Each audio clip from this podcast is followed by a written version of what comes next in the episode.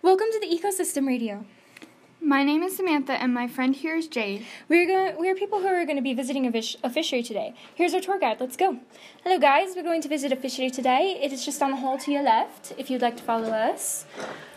We're going to be talking about aquaculture. What does aquaculture mean? It is the rearing of aquatic animals for the civilization of aquatic plants for food. Let's, that's what makes it amazing. Have you ever wondered what aquaculture has on our environment?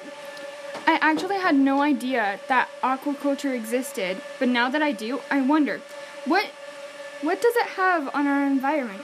It has both a positive and negative effect on the environment. Aquaculture is emerged in a popular and efficient way to grow and rear marine and aquatic life for consumption. Um, this makes it easy to easy and simple to grow for food consumption. According to um, Maddie Gamble, um, one of the environment impacts that receives the most attention is the issue of nutrition and efficient build-up on the seafloor below the cages. Oh, that makes sense.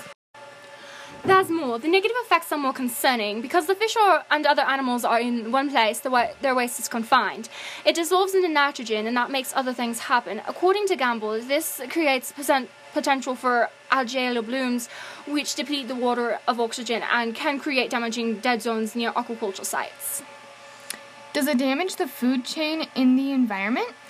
It probably does. Um, when the conditions are bad, there is just no way that it's safe. I'm sure other animals live with the fish as well. Um, the nitrogen can't be good for their bodies. Most likely, not, they're not. Uh, when it gets in their bloodstream, they die. It's not nitrogen that they can use, and without the presence of certain bacteria, it kills them. What happens to the fish?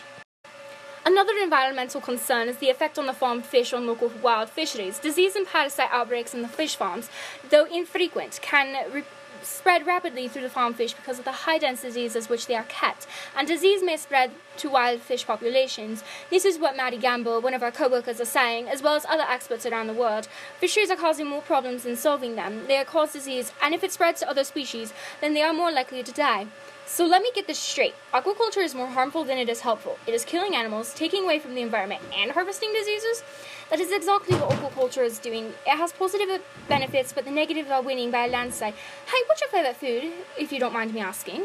Mine is tilapia. Did you know that it's not from the ocean? Fun fact with aquaculture, more fish are coming from fisheries than the actual ocean. Wow, that's good to know. Well, that's all, folks. um, thanks to our tour guide, Amelia, we now know more about aquaculture and what fisheries do to the environment. Thanks, Amelia.